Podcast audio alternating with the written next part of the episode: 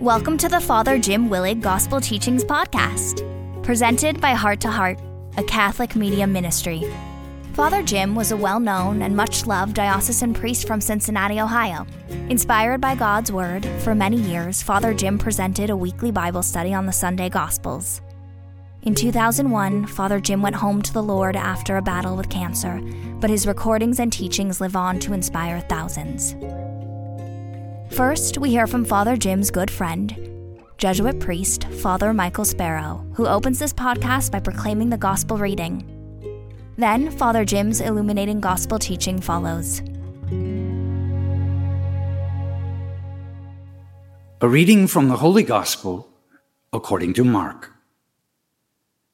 Again, Jesus left the district of Tyre and Sidon and went by way of Sidon to the Sea of Galilee into the district of the Decapolis. And people brought to him a deaf man who had a speech impediment and begged Jesus to lay his hand on him.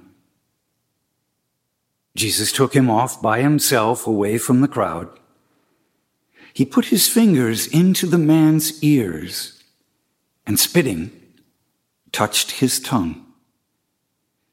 Then he looked up to heaven and groaned and said to the man, Ephphatha, that is, be opened. And immediately the man's ears were opened his speech impediment was removed and he spoke plainly. Jesus ordered them not to tell anyone, but the more he ordered them not to, the more they proclaimed it. They were exceedingly astonished and they said, He has done all things well. He makes the deaf hear and the mute speak. The gospel of the Lord.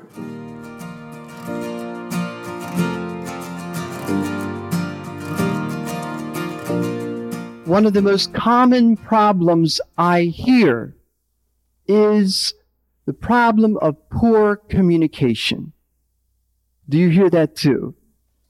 Wherever you go, whether it be family circles or conflicts among friendships or situations in the workplace, we always run across these interpersonal tensions and difficulties that almost always find a root problem in poor communication.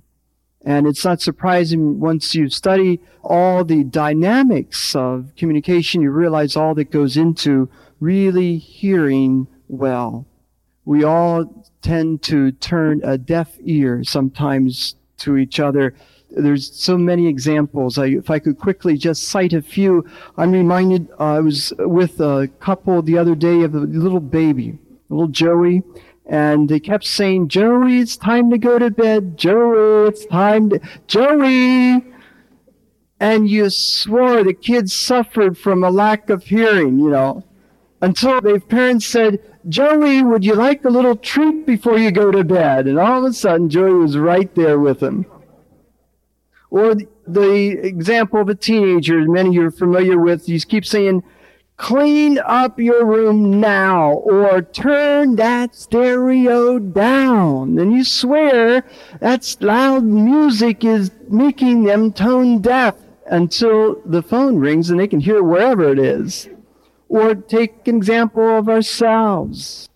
How we are preoccupied with so many things and somebody, especially close to us and we live with or work with, talks to us and you can tell if you're talking to them that it's going in one ear and out the other because they just keep saying, uh huh, uh huh, uh huh, uh huh. Or I think of the senior citizens, many of whom sadly suffer some hearing loss. And yet, the amazing thing is, they end up hearing what they want to hear. I live with such a kind priest who's retired now. We're at dinner conversation a lot, and he just doesn't hear half of our conversation. The pastor and I were saying something about some other priest, and I said, he did, and Father Carl says, he died? I said, No, he did. He did die? No, no, no. Forget it. Just forget it. It goes on like that. You've been there, I'm sure. And so I find I came up to him after dinner, and I thought it'd be very kind and propose a gesture of consideration. I said, Carl, why don't you wear your hearing aid? And then he said, Jim, I like to only wear for important things. I said, I hear you. Isn't that wild? But then again, is he any different than any of us? One of the most common problems in communication is what we've affectionately termed selective listening, where we unconsciously, mostly, choose not to hear certain things. And I bet every one of us could name a situation or person that we wish we could tell them something, but we know they just will not hear it. Amen? And, well, I hate to think of it, but we're that person too. And that's what we want to consider. That we all need a hearing aid. We all need a hearing aid that will help us hear really what we need to hear. This is what Jesus wants for his disciples in the gospel as they have a hearing problem. All through the gospels, they can't quite hear what Jesus' message is. They have trouble hearing and understanding what he's trying to share with them. And today's gospel we hear the marvelous miracle of the man who is deaf. I like to say it that way. We don't want to describe a person by their disability, but a man who is deaf, not a deaf man. He's more than his deafness, huh? In fact, he's much more. He's a model for the disciples. He's the one whom the Lord singles out to reveal true, deep, inner healing of hearing to show the same kind of healing the disciples need to undergo. And of course, those disciples are us. We all need healing for our poor hearing. And Jesus wants to open us all up.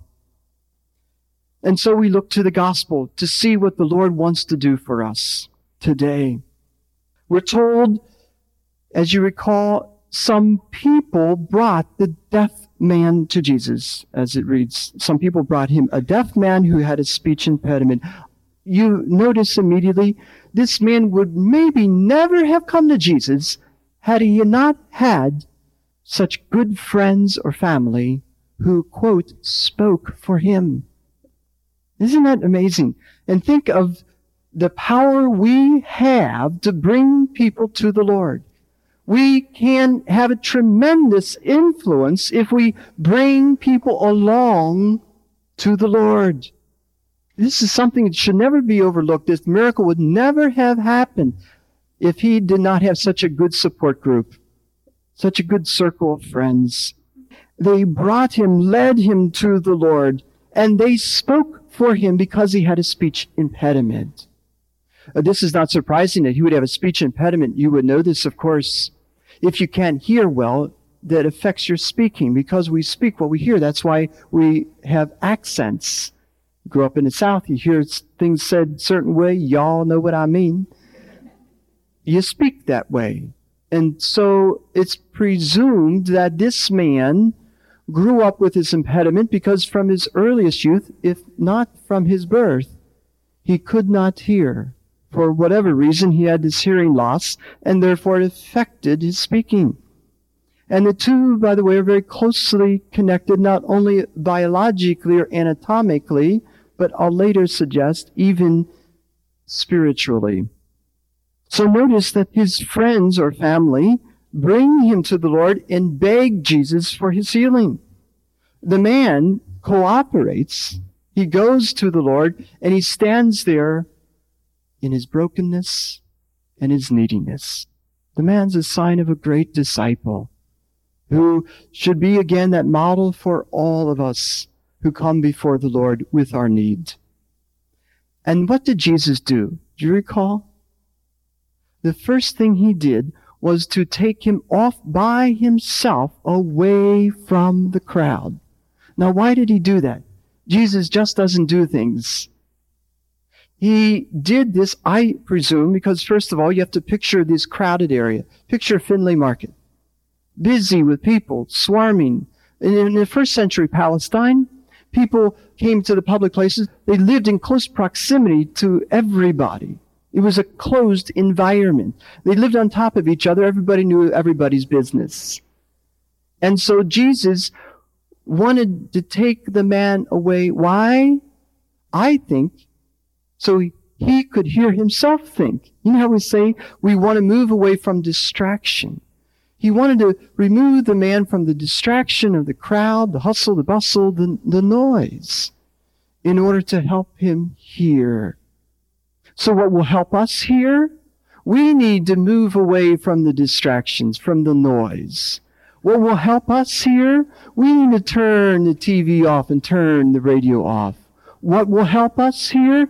We need to find time for solitude and silence. What will help us hear? We need to move away to that place we could be alone with the Lord.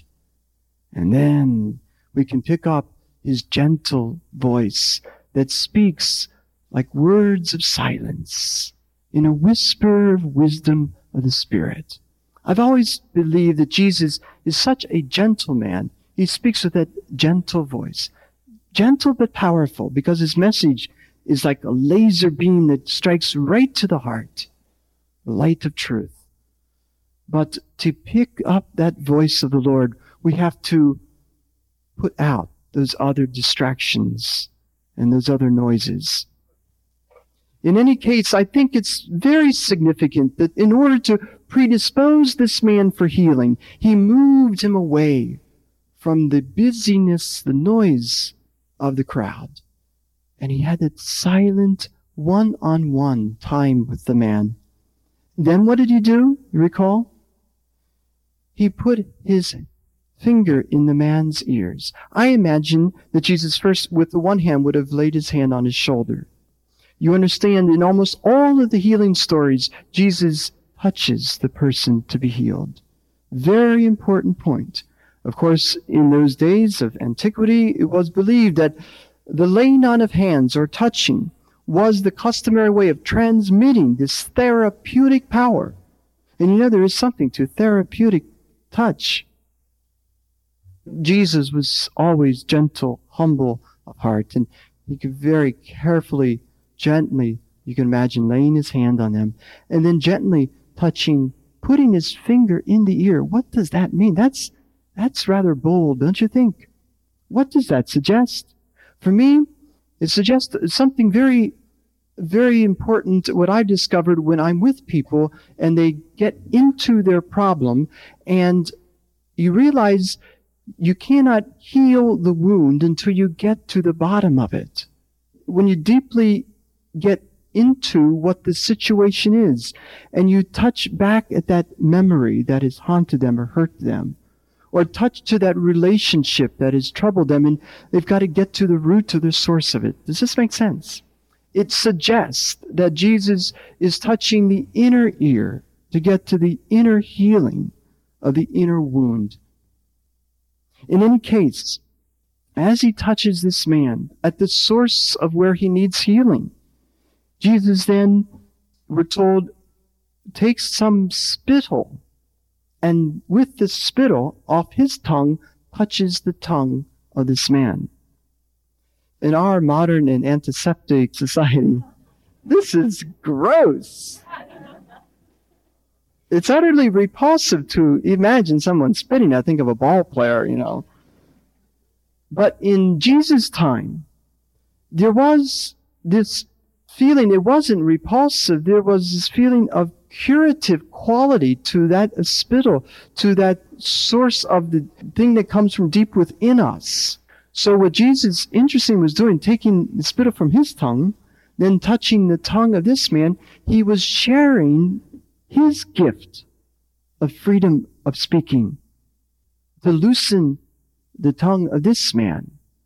You see the close connection here, giving of himself and his gift to this man who had the speech impediment. In any case, isn't that what healing is doing? Simply sharing the gift given to us with another. And this is surely how the Lord wants to help us all. I believe what's happening here is Jesus is helping the man speak for himself and find his own inner voice. So many of us need not only healing of hearing one another, but of freeing, of sharing with one another. And the two go closely together. Love is a two-way street. In communication, it comes both listening and sharing. And one is hard for some group of people and the other is harder for others. Some people are very good listeners, but have difficulty sharing what's deepest in them. And others have an easy time talking, but they never are very good at listening. And we have to balance that out. And so Jesus is healing one at the same time, holding them in balance. What I believe, if you enter into deep love, you have to learn to listen. Think of two ears forming a perfect heart. Hearing is a way of loving. And yet speaking. If you truly want to love someone, you have to let yourself be known to be loved. To do that, I find it difficult to talk about the deepest down things. When Jesus healed the man, he looked up to heaven. It's something, what power is available to us if we look up to heaven. Jesus, by looking up to heaven, he didn't have to say anything. He just had to look to his Father. He emitted a deep groan. It was the most powerful prayer. He allowed the painful feeling that he experienced wanting to help this poor man who suffered. You've been there with your friends and family when you hear them, really listen to them, see the grief they're dealing with, the hardship. And there's nothing we can do to take the pain or problem away. All we can do is empathize with them, really listen to them. And the worst thing to do is almost insult them with a solution that's always almost too simplistic or paternalistic. You know what I'm saying? That's an insult. And we've all seen it done because it's been done to us. We come and talk to people. Oh man, I've really hurt my knee. Oh, your knee. Let me tell you about my back. Oh, forget it. Forget I mentioned it. Or the guy came to the doctor and says, Doctor, my knee's really been bothering me. The doctor looks at it and says, Ah, I wouldn't worry about it. He says, Well, doctor, if it was your knee, I wouldn't worry about it either.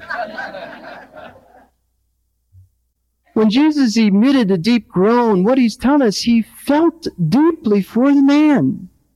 That's empathy. It's far beyond sympathy. He felt the man's pain.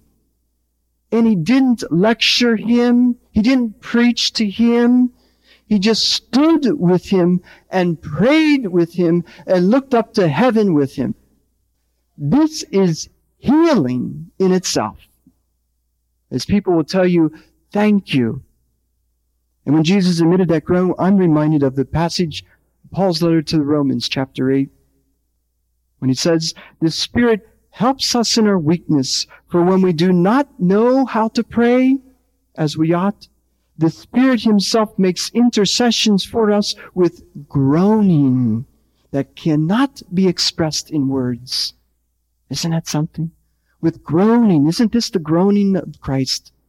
And then Jesus says just one word, just one word. And that word is preserved in its original language, Aramaic. Did you know that's the first language of Jesus? That was the popular tongue that Jesus spoke, Aramaic. Now, Mark and all the evangelists wrote their gospels in Greek, you might know. So why did he preserve this word in Aramaic?